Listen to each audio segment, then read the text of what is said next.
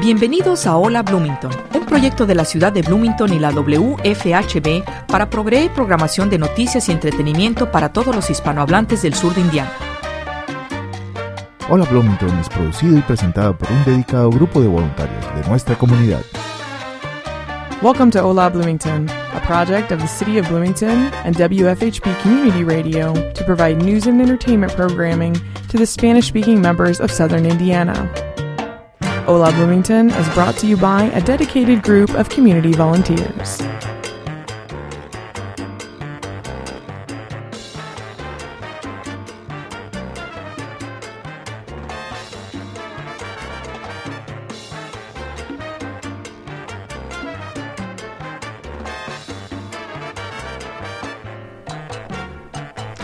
Muy buenas tardes, aquí en Hola Bloomington, eh, WFHB. Esta es la edición de Noticias, Leyes y Políticas con Carlos Bacota y Luis Fuentes. En el micrófono Luis Hernández. ¿Cómo están todos ustedes?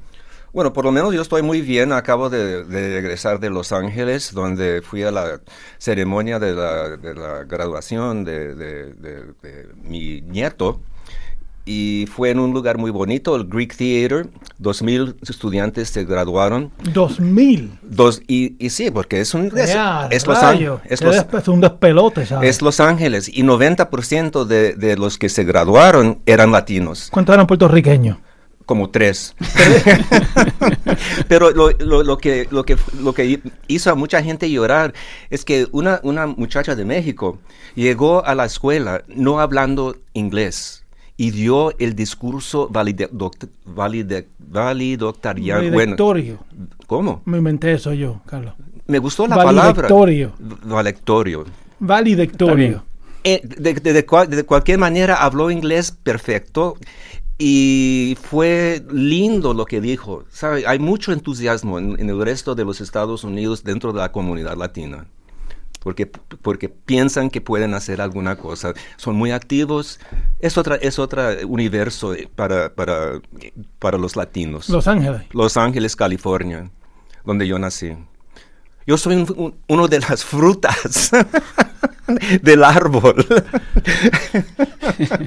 Imagínate lo que va a pasar. Mejor no me lo imagino, Vamos a aprovechar que Carlos está romántico hoy. Nos vamos a Wyoming, nos vamos a Wyoming.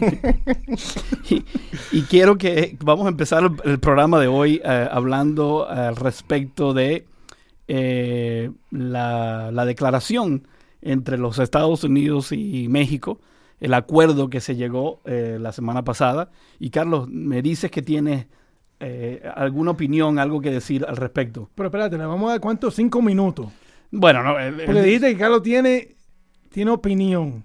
Bueno, sí, eh, sabemos Carlos, ¿sabes que se acaba las 7? Y, ya gastaron mis 5 minutos hablando de mis 5 minutos. El programa, por Fueron los 5 minutos más bonitos que se ha oído en, este, en esta estación. y ya se fue. Y los perdiste, los perdiste.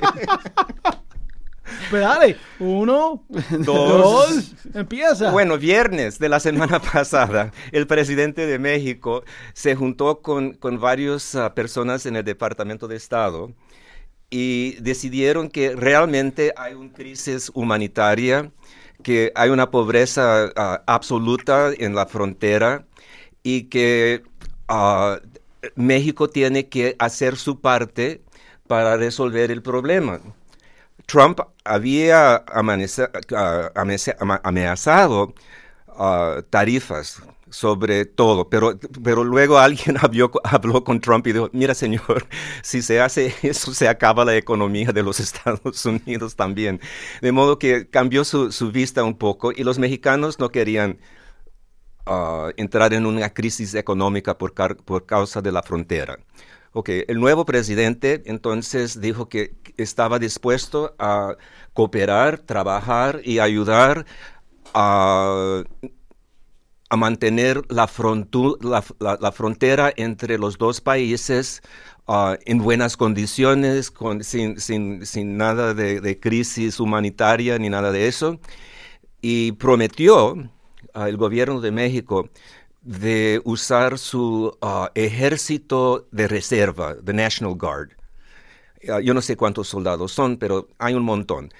Y de modo que y va a poner México, México va a poner el ejército de México en todas las partes de México, pero la mayor parte lo van a usar en el sur de México, donde, donde, donde pueden parar a la, a la inmigración de El Salvador, Honduras y Guatemala. El estrecho también es más pequeño, ¿no? ¿Mm? El estrecho, el- lo largo del- de la parte de, del Sí, porque sur. hem- hemos movido la frontera entre la América Latina y, y el resto hasta, hasta Guatemala, Honduras y El Salvador. Eh, Tal vez hu- hubiera sido más fácil hacer eso en 1845, pero, pero ahora se está resolviendo y se está viendo que las dos economías y las dos culturas y, y la sociedad realmente eh, formen una unidad. Pero el malo en el juego, el malo en el juego son los hondureños, los salvadoreños y los guatemaltecos, que, es- que están viviendo en, la mayor pobreza imaginable. Yo en Honduras vi pobreza. Bueno, yo fui a Manila y, y fui a ver uno de- donde viven en la basura. Pero lo que vi en Honduras fue más íntimo. Y me tocó mucho más, porque realmente el hospital no funciona, no tienen jabón para lavar los pisos. Es, es- solución es fácil, jabón para limpiar, emplear personas para cuidar a las... Anyway, eh, todo eso lo dejaron para la última parte de la declaración de cooperación. La primera parte es solamente sobre seguridad, aprehensión, ap- aprehensión de, de los inmigrantes, sean mexicanos o sean de- de América Central. Pero para México, la, América Central es un problema grave también, porque tira trabajo de los mexicanos. Y hay una historia larga, larga, larga en que la América Central son, son, son hermanos, pero no son hermanos que se hablan muy bien. Que, ¿sabe? Hay, una discusión siempre entre estos países, como Venezuela y Colombia y Brasil y Argentina. En- entonces no es tan fácil porque los hondureños ya tienen, ya, ya tienen odio a los mexicanos, porque hay un- es esa frontera. Ahora vamos- los, los que van van a, van a enfrentar un ejército bien armado, ah, van a construir casas de, det- de- de detención en la frontera del sur de México, en Morelos creo que es el, donde van a poner bastante seguridad. Y luego al fin llegaron a la conclusión, bueno, tenemos que, te- tenemos que resolver el problema, y el problema es la, la pobreza y que no haya oportunidad y no hay esperanza en, en esos tres países y tenemos que trabajar en el desarrollo de esos países. Pero la primera cosa que tenemos que hacer es parar esa onda de inmigración. En los últimos 50 años hemos tenido programas de, de desarrollo económico y social y cultural con esos países. Hemos entrado en guerras civiles, hemos penetrado los sistemas económicas y políticas de esos tres países y somos los Estados Unidos no es que no conocen a esos países y no es que no conocen la miseria que existe ahí, porque en parte creamos esa, situación, pero al, al menos en la declaración se está hablando de sí, tenemos que hacer algo para esos países para que la gente se quede ahí. ¿Qué es lo que van a hacer? Yo no tengo menor idea. Puedo imaginar, pero ah, todavía no sabemos. Dejamos, la declaración dejó eso muy vago y más allá después de que los mexicanos paran completamente a la inmigración. Pasamos bastante de, la responsabilidad sobre mantener una frontera uh, a los mexicanos. Y el presidente aceptó ese, ese papel de sí, sí, sí, sí, sí, vamos a hacerlo, lo vamos a hacer y lo podemos hacer y, y no te preocupes, no vas a ver más hondureños. ¿Qué van a, qué van a hacer con los hondureños? No Pero, lo sé. Sí, pero eh, eh, hasta cierto punto lo que han hecho es verdaderamente eh, empujar el problema más hacia el sur sí, y, el- la- y lavarse las manos eh, en el sentido de que eh, el problema lo estamos empujando Ujú. de una área geográfica a otra.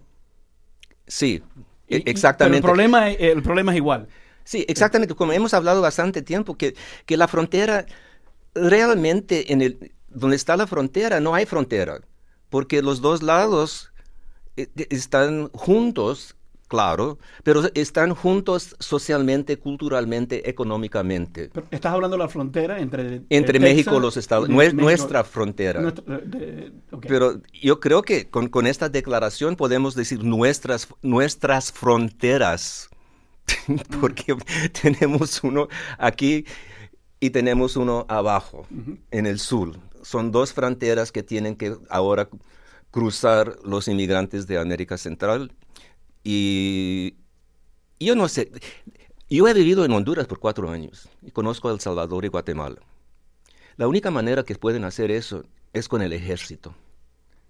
¿Qué puede quién? México. No, sí, no, Honduras y El Salvador y Guatemala no pueden controlar sus poblaciones porque son instituciones gobern- gubernamentales, muy, muy, muy frágiles y muy, muy corruptos. Eso es, eso es el problema de Honduras, El Salvador y Guatemala. La corrupción dentro de la policía y el ejército. Wow. Explícame algo. ¿Por, por qué quisieran los gobiernos hacer algo? ¿Cuál gobierno? Como cualquier gobierno. ¿Qué les conviene eso al gobierno hondureño, o guatemalteco, no, nicaragüense? son, los- no son Eso- ellos los que están haciendo el acuerdo, los que están haciendo el acuerdo son los mexicanos. No, pero el De- punto es, él está hablando del gobierno, los gobiernos locales, que Ajá. no quieren hacer nada, que están corruptos. ¿Por qué ellos hicieran algo? No, ellos no quieren hacer nada. Yo creo, Exacto. yo creo que, que los élites y, y lo- la- la- las personas que, que- que están en poder en esos países están diciendo, váyanse, váyanse, váyanse, váyanse, quítanse de aquí. Exacto. Honduras es un ejemplo donde, donde una raza distinta que la otra raza controla el país. Son los lebaneses y los sir- sirianos que, que se quedaron en Honduras después de los bananeros y controlan la economía. Son, son personas de raza blanca. Pero fíjate, estaba yo leyendo en cuanto a lo que está pasando en Europa ahora mismo.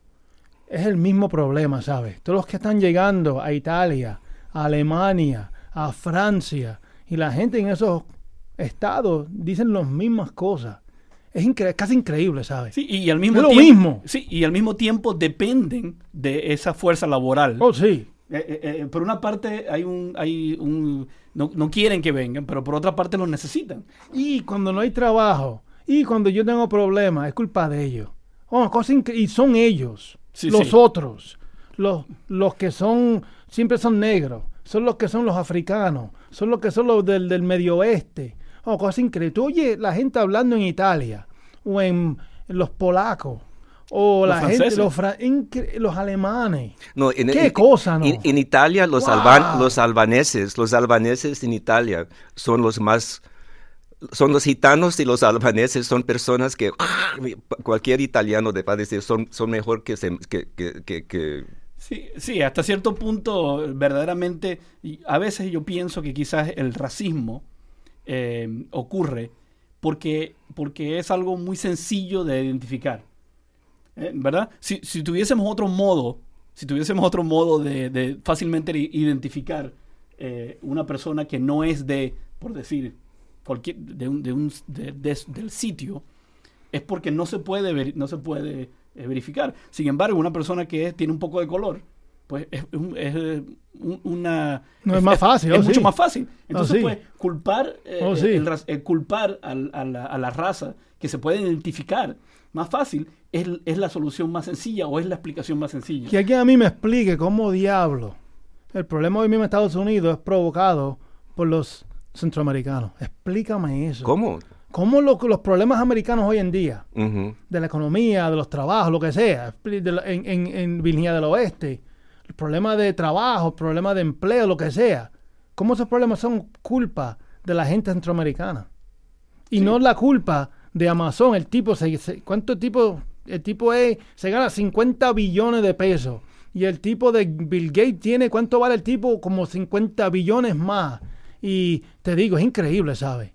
El punto de Luis, te estoy de Sí. acuerdo. La- es más Sí. fácil decir, son los Son los centroamericanos. centroamericanos, es fácil de, de- de Mucho más fácil. Mucho más fácil. Son los negros, son los, los africanos. Sí. No son los líderes de nosotros que Son están haciendo las cosas mal. Y, eh, los musulmanes la- también. no, sí, oh, sí, mucho, oh, sí. mucho más fácil de identificar porque se visten Oh, sí. diferente, porque son de otro color. la etcétera, religión es diferente, lo que sea. Sí. y- Sí, eh, eh, las- la- eh, este mes fue Multiracial Heritage Week. ¿Dónde fue eso? Aquí en los ¿Dó- dónde aquí? Aquí en los Estados Unidos. Entonces yo ¡Eh, estaba... No me invitaron, a mí no me A mí invitaron. tampoco. A mí tampoco.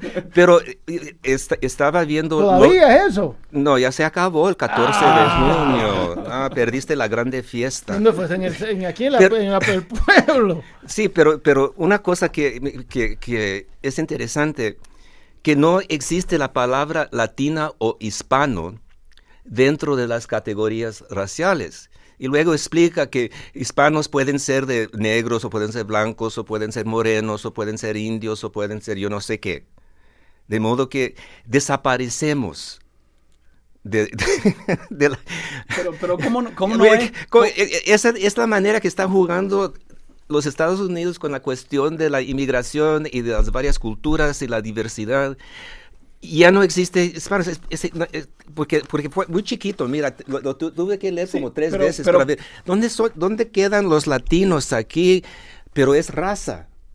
Entonces es indio con blanco o, o- o hay, hay varios hawaianos que, hawaianos que quedan ahí y, y los ah, de Alaska. Pero ¿cómo no se aplica la misma definición a la definición del americano? El americano tampoco se puede definir por, por raza. También son blancos, son negros, son... Tú eres americano, yo soy americano y él es Cuidado, americano. cuidado, cuidado. Eh, Oh, sí, siempre fue americano, ver Aquí, puertorriqueño siempre. aquí. Él nació americano. Sí, sí. Él tiene la Oh, culpa. siga, siga, él siga. tiene... Te corto el micrófono, ¿sabes? Cuidado. No, los puertorriqueños tienen una historia valiente porque tuvieron el, el coraje de ir al Congreso y dar balazos en el aire. Luis, Luis, Luis, Luis, cortar el micrófono, Luis. Cortar el micrófono. Bueno, bueno, sí. Bueno, esa es la declaración que México y los Estados Unidos son buenos amigos y decidieron que sí, son los, american- los, los centroamericanos que son los Pero problemas. explícame ya, ¿cuánto nos queda de tiempo aquí? no, te- te- te- Ya- tenemos ya pasó tiempo. Seguimos. Una pregunta.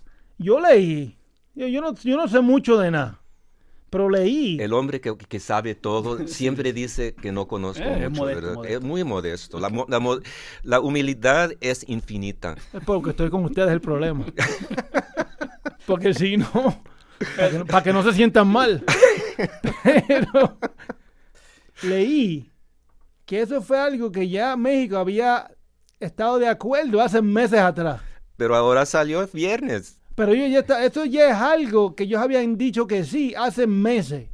Pero, es, es- es verdad. Sí, yo creo que sí, pero encima de todo eso que estaba pa- pasando entre negociaciones y hablando eh, entre las autoridades de México y los Estados Unidos, Trump, no, no podemos, el presidente siempre estaba con Dile- ese discurso, si ellos no hacen los- lo, lo siguiente, vamos a cortar las relaciones Pero es el punto, económicas. pero, pero- pero explícame. Pero el Trump, yo le digo, Trump. Trump había dicho, hagan esto si no hay tarifa. Pero México ya había estado de acuerdo en todo lo que él quería ya. Claro, Pues, cual- que- explícame. porque tiene una base. Tiene Que no una base entiende. Que no entiende. Que no no quiere entender. ¿Entiendes lo que te digo? Lo que, ese, ese papel que tú tienes frente tuyo, todo eso ya estaba ya de acuerdo México con eso hace meses atrás. Yo creo que hace, No hay nada nuevo. no, yo creo que hace años que, que México estaba cooperando Sí. con, con- con los Estados Sí. Unidos en la frontera. Exacto. Pero lo que pasó es que Con el- el- Obama cooperaban también. Esto no es nuevo. no es nuevo, pero lo, lo que pasó en, en el nuevo milenio es que comenzaron la, la, la, la, la población de inmigrantes cambió bastante, porque el sistema que existe y ex- ha, existido por años, 50 años o más, fue para parar hombres ah, solteros pasando la frontera. Luego, todas esas cárceles y todas esas jaulas que estamos viendo en, en los periódicos donde ponen las familias y separan las familias, eso es un nuevo problema que, que ahora tienen que resolver y no lo pueden resolver con la infraestructura que existe en la frontera. En la frontera. Y México ha prometido a mejorar las condiciones, la infraestructura en el sur del país. Meses Y- atrás. ¿Ah? Meses atrás. Años atrás. Años atrás. Bueno, Años yo no sé si México se había ah, focalizado tanto en el sur, porque eso es nuevo. You know, y- y- eso es un, es- yo no sé, porque cuando estaba en Honduras, México no estaba haciendo nada, eh, solamente se hablaba de los hondureños regresando de México sin Pero- brazos. Pero, con Obama hubo un acuerdo Que ellos, ellos estuvieron de acuerdo, México, en hacer ciertas cosas en cuanto a su frontera misma. Y dar dinero, y Obama les dio dinero para tratar de pararla, y no, no, no funcionó. Pero mi punto es, es todo con lo que estuvo de acuerdo, este acuerdo de hoy en de junio 7, lo que fuera, el, el que pasó hace poco. Nada que pasó ahí es nuevo. Y, y te lo- nos lo dijeron como si fuera todo nuevo. Bueno, es nuevo las para... tarifas fue lo que hizo, porque le puse presión con las tarifas y por consiguiente, Eh, está- pues eso no es verdad. Es Bueno, un juego pero- político. Exacto. Es un juego político usando los, los centroamericanos como, como, como argumento. Como ficha de ajedrez. Como, como carnada. Exacto. Eso es lo que es. Y dentro, y dentro de este grupo de hondureños se encuentran todos los, americanos, los latinoamericanos. Es, es Bueno. triste. Tenemos que tomar una pequeña pausa y regresamos con el tema. Chévere. Chévere.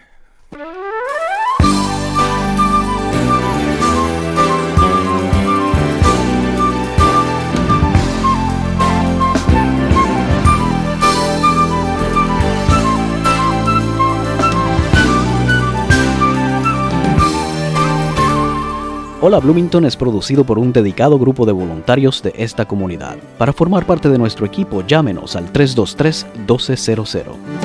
Usted ha escuchado el programa Hola Bloomington, un proyecto de la ciudad de Bloomington y la WFHB para proveer programación de noticias y entretenimiento para los hispanohablantes del sur de Indiana. You have been listening to Hola Bloomington, a project of the City of Bloomington and WFHB Radio to provide news and entertainment programming to the Spanish speaking members of southern Indiana.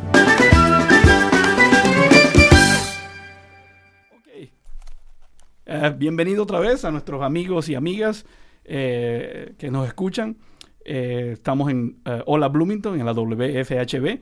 De nuevo, estamos hablando hoy de noticias, leyes, política, con Carlos eh, eh, Bacota y Luis Fuentes. En el micrófono Luis Hernández. Eh, eh, estábamos hablando de la frontera y, de- y la frontera de los Estados Unidos con México y este nuevo acuerdo que resulta ser no ser muy nuevo, eh, simplemente se, vamos a decir que es como un, un juego político para re- res- resaltar el- el- el enfoque que tiene el presidente con la, con la frontera. Y si vamos a hablar de fronteras, eh, eh, podemos dar, podemos ir a datos, ¿no? no cosas inventadas ni cosas políticas. El año pasado, el año pasado, hubo, eh, entraron a los Estados Unidos 42 mil eh, inmigrantes ilegales. ¿De dónde? ¿De dónde? ¿De dónde? De. Canadá. Ah, los de Canadá. 20 mil han entrado por la frontera del lado de México. O sea que la mitad, menos de la mitad de los, de los inmigrantes ilegales canadienses han entrado por la frontera del, del lado de México. Sin embargo, el, El problema, el enfoque es en esta inmigración. Lo que nos están quitando los trabajos no son los canadienses que ya vienen preparados, que ya tienen grados. y- O los y- chinos que o- vienen o los con chinos- sus visas y, se, y se- no se van para Asiáticos, atrás. por favor. Asiáticos. Sí, y, y, y, y, eh, que por cierto, el enfoque también, hay un enfoque bastante alto en esta inmigración, eh, vamos a decir, laboral, eh, eh, que, se, que ya es un estereotipo. Pero verdaderamente, si simplemente ves la universidad o ves las industrias, te das cuenta que también tenemos muchísimos inmigrantes talentosos con, con grados, con, con, especialidades que vienen de México. Eh, esa idea que tenemos de que los inmigrantes de Canadá vienen preparados, son educados y qué sé yo, etcétera, etcétera, y que los inmigrantes que vienen del sur, ¿no? Son diferentes, que lo que vienen es a recoger tomates. eh, es, una, es, es también un estereotipo que se ha eh, perpetuado y, y, y de nuevo... eh, Explícame algo en eso. So, el punto es, el desempleo está en 3.8. Ujú. Y necesitamos más gente. Los economistas dicen eso, eso es casi, funcionalmente eso es cero. Está, eh, ¿cómo se dice? Eh, eh, empleo total. El que quiere trabajo lo consigue. Es el punto. Estaba oyendo hace poco en Ames, Iowa, donde está la escuela del estado de Iowa. El desempleo está en cero. No consiguen gente para trabajar.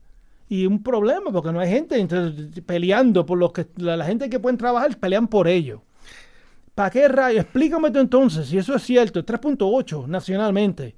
Hace falta gente entonces, ¿no? Sí, los primeros que se quejaron eh, de- del bloqueo, ah, eh, cuando, cuando el presidente in- inició el bloqueo eh, en la, en la, no solamente en la frontera, sino incluso en los aeropuertos, Ajá. las restricciones. Los primeros que se quejaron fueron Amazon, Apple, Sí. Netflix, eh, las industrias tecnológicas, eh, Google, eh, necesitan, no hay suficiente ingeniero, no hay suficientes programadores, no hay suficientes especialistas de- en varios campos. Y, y eso es a un nivel, vamos a decir, bastante, bastante alto, pero al, al mismo tiempo, eh, durante, por toda la gama, por toda la infraestructura eh, eh, de, trabajo, también se ha oído de le- lecheras, lecherías, donde tienen vacas, donde el, patrón estaba recientemente diciendo, necesito la especialidad de los ganaderos mexicanos, porque son ellos los que saben cómo tratar a las vacas, son ellos los que saben cómo hacer que las vacas sean más productivas y den más leche. Y, y- y- y- dice, eso es algo que no se puede enseñar, es casi cultural y que él ha tenido muchísimos problemas tra- eh, tratando de entrenar a, la gente para que, para que trabajen en su industria. O sea que son, son especialidades que no solamente son especialidades de grados y de, y de diploma, sino son especialidades eh, agrícolas, además de la innovación y del empuje que el inmigrante eh, por lo general trae cuando inmigra. ¿no? Algunos, el sí. inmigrante llega, viene a trabajar. El inmigrante no viene a, a sentarse a pedir limosna. El No, inmigrante, viene- el viene a inmigrante viene a, a trabajar. 50 billones de dólares se transfieren por Western Union. Es un robo, ¿sabes? Sí. eh, A México. A México. Es una Sí. exageración, es algo increíble. Eh, eh, el, el- el poder adquisitivo. 50 billones. El poder Con B. Con B. El poder adquisitivo de la población latinoamericana en los Estados Unidos son 650 billones de dólares. Ese es el poder adquisitivo. Billones de dólares. ¿Ok? Eh, y, esto, y esta data no es de ahora. Esto de hace muchísimos años atrás. Y la única razón por la cual la sé, un dato importante, es porque cuando se vendieron no sé cuántos millones de álbumes de Ricky Martin y su vida loca, hace cuántos Oh. años, 20, 30 años atrás, Tremendo. alguien se le ocurrió a, a estudiar y ver cuál es el poder. Un momento, ¿cómo, cómo es posible que se hayan vendido tantos eh, eh, ejemplares del, de, de CD en los Estados Unidos? Mundialmente también fue un fenómeno, pero en los Estados Unidos. Y empezaron a, a buscar, empezaron a investigar y se dieron cuenta 650 billones de dólares hace 20, 30 años a- atrás. No quiero saber cuál es, cuál es el, el- Imagina- imagínate. eh, Entonces, sí, es, es algo verdaderamente confuso. Eh, Bueno, confuso no, es una carnada política, es, una, es un juego político. Como te digo, eso es aquí, eso Sí. es en Europa, eso en todo, en todo el mundo. Eso no es nuevo. El inmigrante siempre es el problema desde los 50, los 40, desde el siglo XIX. Siempre son ellos, siempre. sí, sin es embargo, fácil. Sí, sí. Y sin embargo, eh, en Europa son los taxistas, eh, son los que, los que trabajan. Eh, los que trabajan en la cocina, son los que limpian, son los que, no, igual que igual que aquí, el- el- el- No hay el- duda. el- es la misma situación. O sea que es, es el, el- el- el problema del, del- del, eh, el racismo eh, es porque es fácil de simplemente apuntar el dedo y decir, esos son. Bueno, eso fue uno de los ítems ah, más importantes ah, de, de- de Trump. ¿Trump? Trump. Trump, sí. Voy a cerrar la frontera, voy a crear esa, esta, esa cerca, esa muralla, y todavía está, está probando que está haciendo un esfuerzo para parar la inmigración, especialmente de- del sur. Los canadienses no le importan porque ganaron el NBA ahora. Ah, Ahora te voy, te voy- te si pueden jugar basketball también así, entonces, hey, Sí, sí, sí. Son hermanos. Son, son hermanos de, de- ¿Cuántos canadienses habían en el equipo de baloncesto de Toronto? Niñún. el, el mismo No número, son inmigrantes entonces. el mismo número de franceses que están jugando en el equipo eh, nacional de, de- de Puerto Rico. Te voy a dar, le voy a dar otro dato eh, que, que siempre me da mucha curi- curiosidad. Eh, lo peor del caso para los republicanos, ¿no? Eh, y no estoy, no estoy tratando de ser partidista aquí, eh, sino que simplemente... Sabemos que eres No republicano. está tratando, solo sale solo sin tratar. Sale, Sale sale. Pero lo peor del caso es que eh, el, el- el- el- el Partido Republicano juega, este, juega este, esta ficha política eh, con los inmigrantes. Y después lo que sucede es lo siguiente. Ellos terminan perdiendo las elecciones. Y los que se benefician son los demócratas después. ¿Verdad? Ellos trancan la frontera. Y no es que la economía cae, sino que la economía sube aún más cuando, cuando, las, cuando, cuando, cuando vuelven a abrir las puertas. ¿ok? Claro. Entonces, eh, eso pasó con Reagan. El, el que se benefició eh, fue Clinton. Y eso pasó con Bush. Y el que se benefició, aunque eh, eh, al principio daba la impresión de que Obama le iba a tocar una economía terrible, pero resulta ser que a raíz de la crisis económica, igual que pasó con, con- Reagan, a, raíz de la crisis económica, ¿no? que mucho tenía que ver con inmigración, aun y cuando Reagan le dio 10, le dio asilo a 10 millones de in- inmigrantes, ni siquiera con eso, porque ya esos estaban aquí. ¿No? Sí, y, y los que se benefician son los que llegan después, que están eh, pendientes de otras cosas, que le quitan el enfoque a la parte de migración y la economía florece como magia, porque de repente entra otra vez la inmigración, eh, eh, la fuerza laboral se, se, se fortalece y entonces tenemos la- la- el, el crecimiento económico, que es lo que está buscando todo el mundo. La, la inmigración entra en, en- en- en el, el asunto, yo creo que, que es más importante en la siguiente elección y eso va a ser cómo vamos a, a tratar el acceso a salud pública, Medicaid. Y muchos de los republicanos ah, locales, vamos a decir, no en, la- en- en el, you know, nacionales, pero algunos de ellos, pero en las elecciones de, en los estados se, se implica que no podemos no podemos pagar por el tratamiento médico de inmigrantes que vienen aquí para tomar ventaja de la educación y de nuestras instituciones sociales y de los hospitales y de los médicos. Y en realidad no son ellos que es el problema. El problema es que las compañías de seguridad están haciendo una fortuna Oh, no y están haciendo y- y, you know, cosas horribles, como, como, como aquí en, en- en, ah, Indiana quieren contratar una compañía independiente para contratar, para, para ah, averiguar cómo funciona ah, Medicaid, con la idea de echar fuera de Medicaid más personas, para hacerlo más difícil.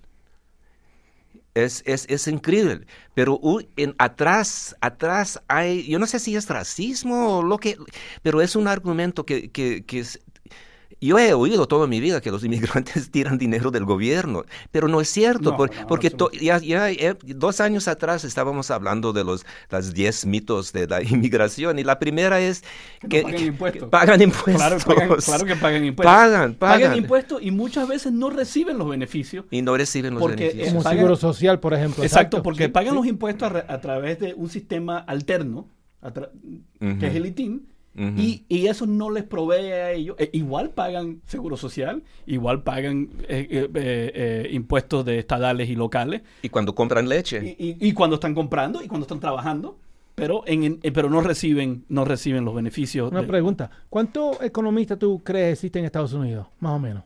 economistas. Economistas. No lo sé. Dame, dame un número. Invéntate un número. 30 mil. 30 mil, 100 mil.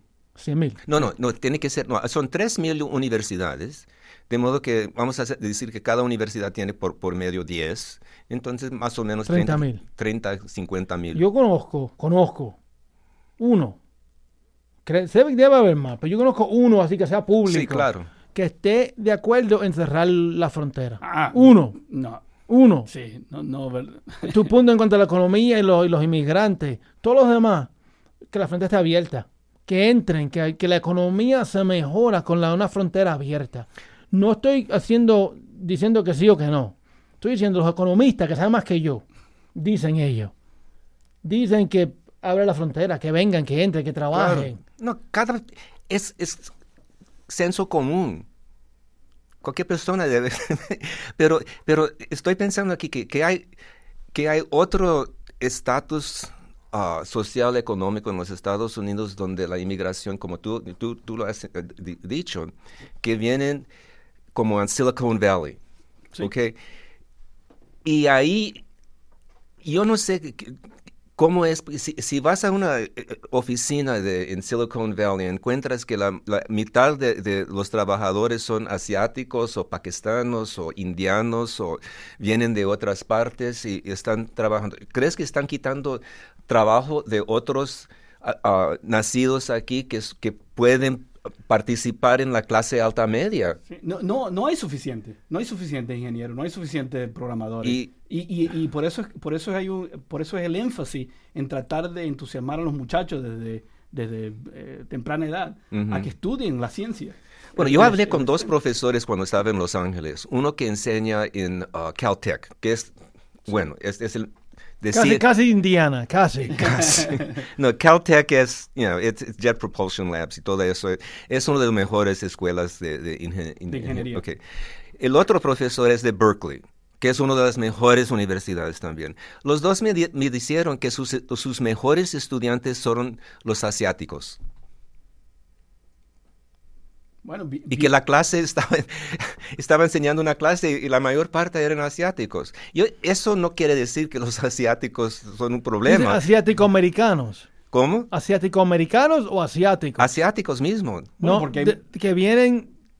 que- Vienen a estudiar. de- Puede ser asiático-americano también, pero no sé. Pero la impresión que me dio era que, que vin- vienen de, de- de- de sus países de- para estudiar en las escuelas de graduación. No, no como undergraduate, pero como Graduadas, graduadas. y, y son los mejores estudiantes. ¿Qué pasa con, los, con, con nosotros, los americanos? Es lo que Luis dice, sí que... sí.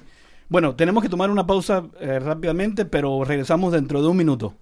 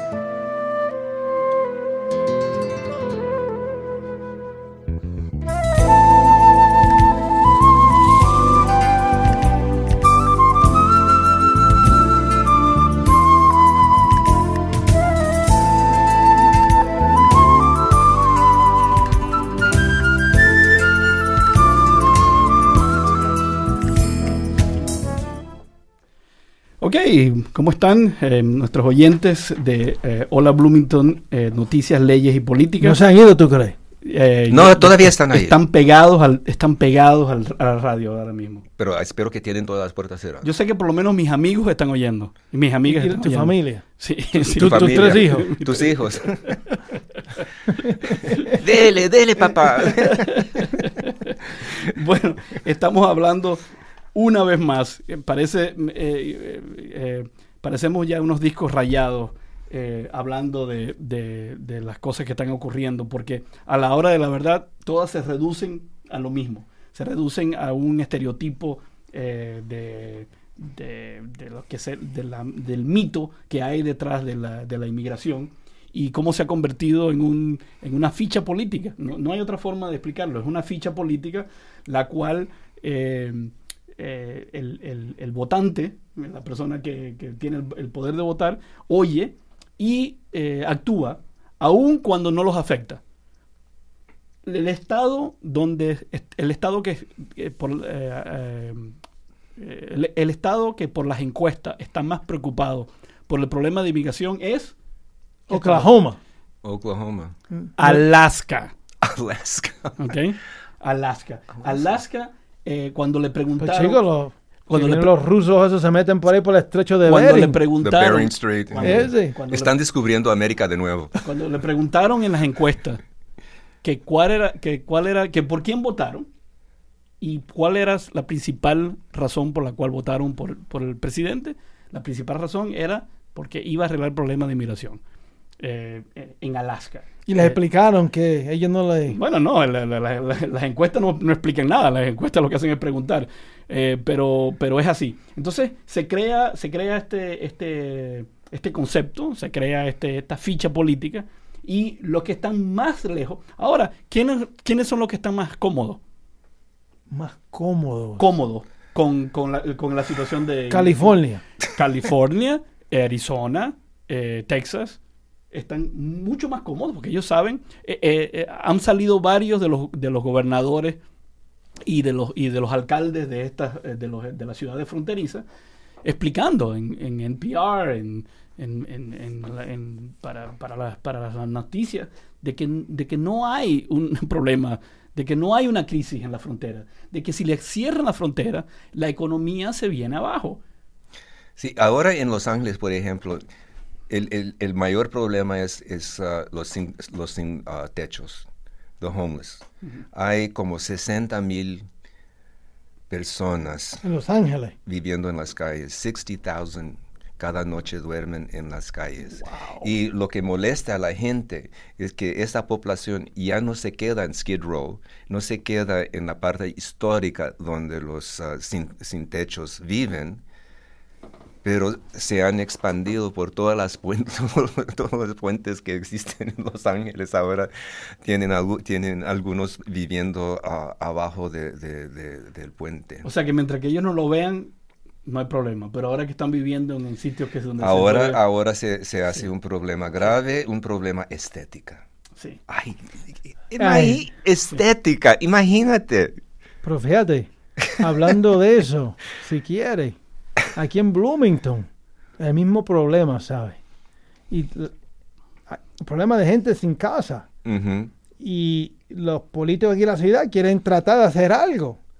Y todo lo que dicen que hay que hacer, el problema es que no hay, la demanda está alta para las casas, para las propiedades, pero no hay casas suficientes, no hay, ¿cómo se dice en español? No hay suficientes sitios para que la gente pueda comprar o rentar o lo que sea. Hay que, hay que subir eso. Bueno, lo, lo- lo que hacen, bueno, ha- hay un nu- nuevo contrato para construir apartamentos ah, para estudiantes en el norte de la ciudad, cerca de yo no sé qué, un Taco Bell que está por ahí, que lo van a tirar, y van a crear 800 más camas para estudiantes, y ellos llaman esos apartamentos affordable housing. Ahora, yo no sé qué quiere decir affordable en inglés.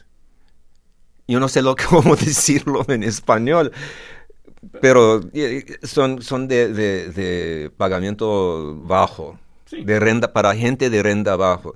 Los estudiantes vienen y no son gente de ren- de renta baja porque tienen sus padres que pagan y eso y eso, la universidad bueno, tiene- o- los de- ayuda. Tienen, tienen oportunidades, tienen becas, tienen, Pero- este, eh, eh, tienen eh, préstamos, tienen, tienen, la, la- tienen forma de. Pero el, pu- de- el punto de es, eh, es cosas así.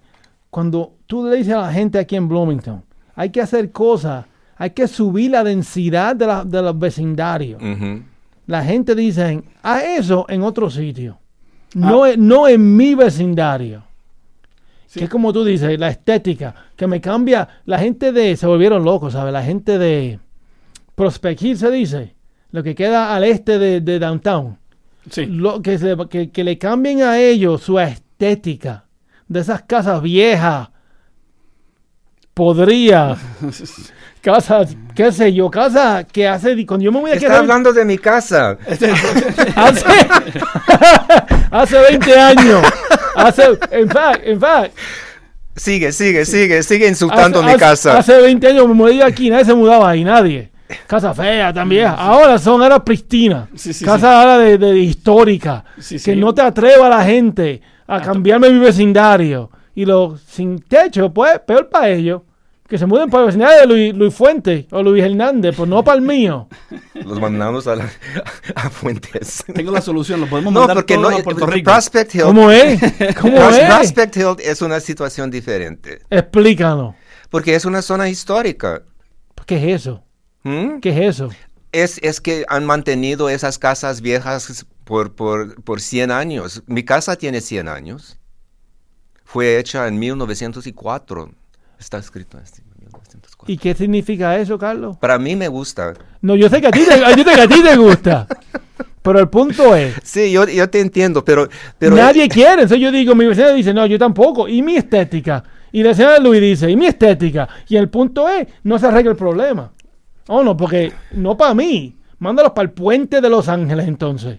No, el río. Es un río. No, no, no. es- es- hay- eh, hay al- yo tengo un amigo que es bastante conservador y, y me dice, mándalos todo para el río. Mándalos para Indianápolis o algo. El entonces el problema no se arregla. Sí, pero bueno, eh, eh, eh, hablando, hablando no, no por eh, echarle la culpa a nadie, pero hablando de la situación, eh, la, la situación de, de- de- de los sin techo, de las personas que quedan eh, este, Sin casa. sin casa, eh, es una situación bastante complicada porque ah, dentro de ese conjunto de personas hay veteranos que llegaron, eh, salieron de, de la, de la fuerza y, y de repente se consiguen en una sociedad donde no tienen los recursos, no tienen la habilidad, no consiguen trabajo. Eh, después tienes otro subgrupo que son los que están, tienen adicción a drogas. porque, por cierto, eh, hablando de, de- de nombres y de cómo se tratan la gente diferente, eh, en los 80 eh, eso era una, una guerra contra las drogas, pero ahora hay una crisis de, de- de opio. O sea, cómo las cosas cambian. Dependiendo, de quién, dependiendo quién las tiene en las manos.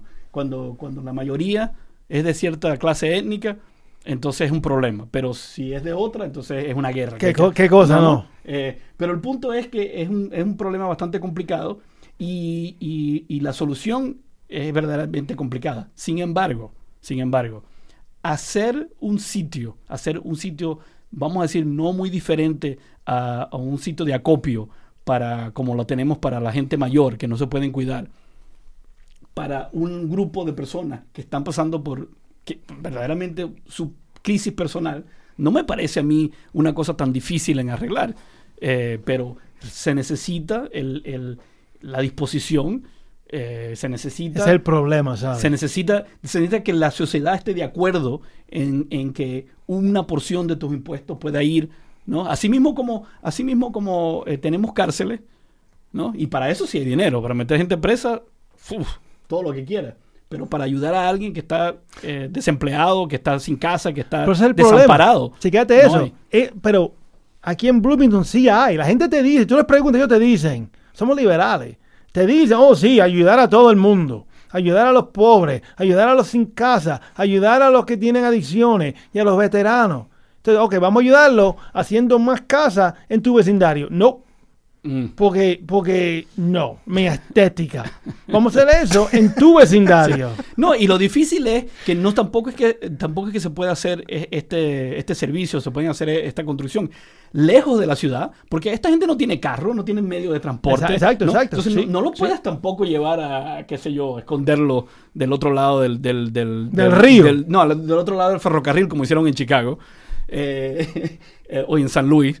eh, este, no, porque no tienen acceso, no tienen acceso al transporte. Ahora, si hubiese la disposición, si se pudiera hacer el transporte, si se pudiera tener un autobús que, que vaya de- del sitio al otro, pero eso necesita un- una infraestructura, una comunidad. ¿Qué cosa, no? ¿no? Que, ¿Qué que se- que diga, sí, esto, esto es una de nuestras prioridades. En porque si no quieres que vea que estén en la calle, que si no quiere que te estén pidiendo limosna en la calle, pues vamos a, en vez, eh, a, a traer todo el dinero, juntarlo, ponerlo en un mismo sitio y hacer una, eh, construir una verdadera solución al problema. Qué cosa, ¿no? En Indiana estamos sentados en una bolsa de 2 billones de dólares. Ah, sí, este eh, acaba de, ¿verdad? Qué cosa, ¿no? Acaba- 2 billones. Este Acaban de cerrar los libros de Indiana Ahí, y, y tenemos 2 billones de dólares que pues, sobraron este año. así como tú dices, a disposición. ¿Ayudamos a las escuelas? No. ¿Ayudamos a los pobres? No. ¿Ayudamos a la gente que no tiene, no tiene cosas de salud? eh, ¿Seguro de salud? No. En fact, se los quitamos. No, Sí. se- no le damos más. Se los quitamos, se los jalamos para atrás. Un ¿Por qué no? Una parte. Es, es la última cosa que has dicho, que, vamos, que, que el Estado quiere quitar lo- el servicio ah, asistencia médica a, a la gente en Medicaid. Eso hay una, hay el- el- el- los que gobiernan el Estado están contratando una agencia que maneja contratos gubernamentales, pero es una compañía privada Por supuesto. para parar con Medicaid en Indiana, para Y- y hacerlo con- tan con difícil HIP. en- con HIP. Es increíble. El, el- el- el último contrato para affordable housing para estudiantes, la, el- el- la compañía dio dos, ¿cuánto? Dos millones, alguna cosa así. un- e- e- es, es corrupción. No, no es corrupción, pero perdóname, el, el alcalde no es corrupción, pero, pero parece. Te da la apariencia de corrupción. Es dada apariencia de corrupción. Sí, es una presión, bueno, es una presión económica también de, de- de los, de, los, de los- lo que llaman the big players, los grandes jugadores, los que tienen el dinero para eh, eh, eh, eh, presentarle a nuestros gobernantes. Eh, ¿Quién, quién, quién, quién, eh, presentarles una propuesta y, y ofrecerles eh, una, un, un rumbo a un Estado que tenga mejor economía? ¿Qué, qué, qué- qué grupo eh, existe que le pueda presentar eh, eh, eh, una, una propuesta así al gobierno para que, por ejemplo, eh, eh, la gente que no tenga seguro, eh, las personas que no tienen casa, eh, etcétera, los la gente que tiene problemas de adicción, que le pueda decir, ah, aquí, aquí tienes una forma de, de- de- de- de hacer más dinero. No, es, es una forma de, de gastar el dinero. Pero fíjate. Entonces, siempre, siempre va a haber esa inclinación de, de- de- de, eh, hacer las cosas eh, que le va a traer el Estado más dinero, supuestamente con el propósito de entonces gastar el dinero en los servicios Pero, pero el públicos. problema ahí fue que el alcalde aquí de nuestra ciudad, en vez de coger el dinero, él trató de, en vez, decirle a los que estaban construyendo casas, un por ciento de tus casas que estás construyendo, los apartamentos, van a ser para, para, para gente que no tiene medio. O sea, que no puede cobrar lo mismo, 5%, no me acuerdo, 10%, lo que fuera. El estado en Indianápolis, la- el estado de Indiana dijo que eso es ilegal. Tú no puedes hacer eso. Pues dijo, "Pues, hay que hacer algo. Y la mejor solución que consiguió fue esa. Que no, no es la mejor solución, diría yo, quizás, no sé, no en eso mucho. El punto es tratar de hacer otra cosa. Y no, y no lo dejaron. Y eso a mí, eso es lo que a mí me enoja. Estamos Todo- aquí. Sí, Dale. to- todas las cartas de, eh, al, al editor del, del- del periódico local, casi todas las, las cartas eran contra esa, esa, esa Y, contribución. y- y yo diría, lo vi, y yo diría, entonces dime tú, ¿qué tú harías? ¿Eso no te gusta eso? Chévere. Pues dime, dame una idea entonces tú, Yo- o ellos, que Sí. me digan qué hacer entonces. Pues sí, lo entiendo, se ve feo. Yo hablo Pues dime, con- dime algo entonces. Yo, yo hablo con el director de Shalom, con Forrest, y, le- y le pregunto esa misma pregunta y luego hago lo que él me quiere que hago. No un, un, un contractor que va a ganar millones de dólares eh, ah, construyendo apartamentos con, para estudiantes donde no se puede meter el- algunas personas sin techo, sin casa y otras personas con adicción, porque esas personas deben estar en una institución o en un lugar donde pueden recibir asistencia médica. Yo no creo que se debe mezclar esa gente con los estudiantes. Tal vez en Nueva York, en, la Universidad de Colombia, se puede hacer, pero, pero es una ciudad enorme, pero es una ciudad pe- pequeña aquí. Yo, yo no sé la seguridad, la seguridad de los estudiantes y eso y lo otro. No, hay problemas, pero hay otros lugares donde se, se puede, se puede construir una comunidad de baja renta donde hay personas que cuidan a la gente, que, que hacen las pruebas de drogas cada mes. Bueno, que, puede, puede que sea, vamos a ver, eh, se- por cierto, eh, eh, Carlos, se te acabaron los cinco minutos. ay, no, no me digas. Yo no iba a decir nada, pero sí me di cuenta también. Se acabaron los cinco minutos. Bueno, con eso nos vamos a despedir y vamos a, a- a lanzarnos inmediatamente a los anuncios. Pero eh, le quiero agradecer una discusión amena de nuevo. Eh, ya para la próxima eh, seguiremos el, el tópico. Eh, eh, el sábado 22 de junio eh, estaré en el Taste- estará en el Taste of Bloomington, el sabor de Bloomington. ¿Tú vas a estar ahí, Luis? Eh, voy a tratar. El Taste Yo of voy a estar ahí, Bloomington- ¿sabes? En mi, en mi, en mi- ¿Y qué vas a hacer? ¿Vas a hacer comida puertorriqueña? Pues yo canto, Ah, yo baila, bailo, oh sí, yo bebo. El Taste of Bloomington es una celebración para an- todos. anual de la amplia variedad de experiencias gastronómicas únicas de Bloomington. Más de 40 restaurantes estarán en lugares de- y, eh, con especialidades y también podrá comprar productos locales de cerveza y vino. Los alimentos van desde los favoritos eh, de los Hoosiers hasta la cocina internacional, con todo lo que hay en el medio. El Taste of Bloomington también ofrece actuaciones en vivo de bandas locales, regionales durante la noche, así mismo como las act- actividades para niños. Los boletos se pueden encontrar en el BCT Box Office. Eh, una tradición de Bloomington, la Feria de Artes en la Plaza del Proyecto de Bloomington celebrará los 38 años de acercamiento de artistas visuales y artesanos en la comunidad local y regional. Esta, esta muestra de arte cuenta con 100 artistas y artesanos regionales y nacionales en los eh, pintorescos terrenos que rodean el Palacio de la Justicia del Condado de Monroe.